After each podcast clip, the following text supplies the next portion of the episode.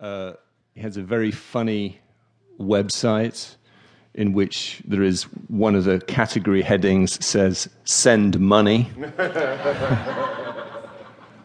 And uh, he's another first-time novelist, uh, a book called The California Roll, which is about a con man.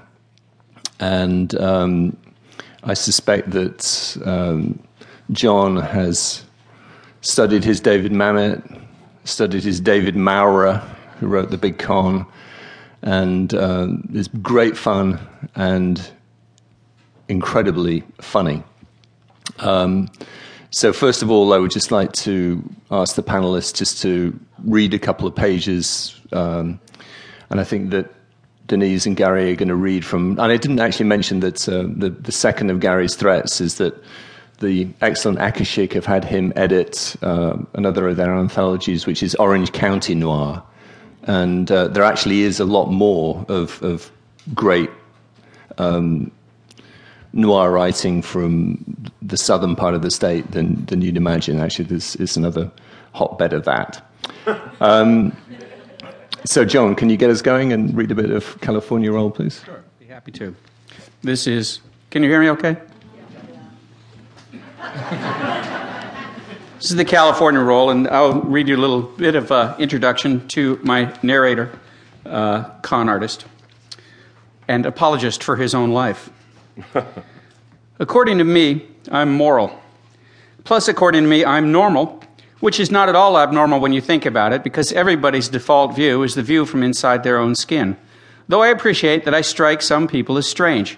First, there's my career, my chosen line of work, which few would choose.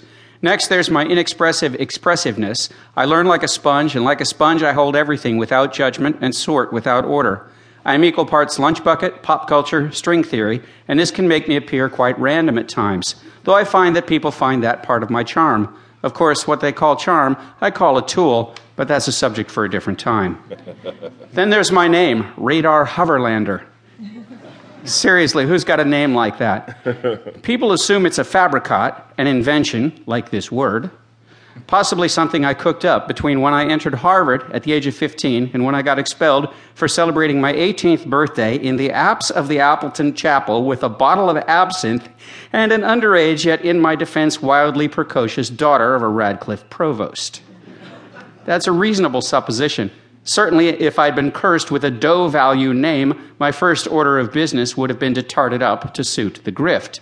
Zakaz Kureni, Vietato Fumare, something like that. But Radar Hoverlander, I was born, and I have the birth certificate to prove it. Which assertion, of course, might not be all that assuasive, since when it comes to birth certificates, I had six at last count. What can I tell you? Documents of identity are to my line of work what bromine and xylene neutralizers are to an E P A cleanup crew. You like to have choices. Anyway, for my given name, I can thank my father's whimsical bent toward palindromics, which, when you think about it, thank God for Radar, for I could have just as easily been Otto or Grogorg, Milton Notlaw, Notlim, Lysander A. Rednesil.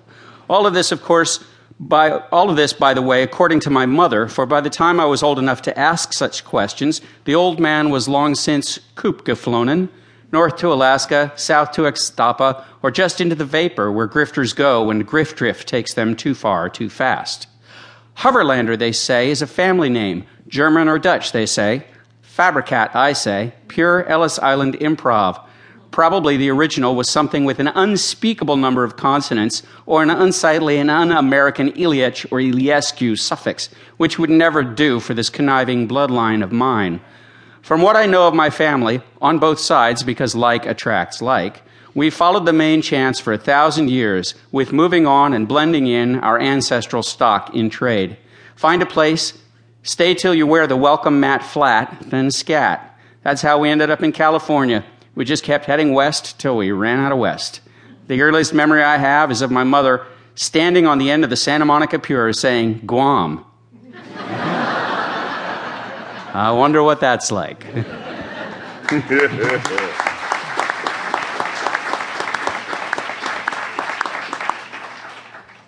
Steve? That was beautiful writing, John. Thank you. Love that. Um, Richard, thank you for that introduction. I'm going to take you everywhere I go.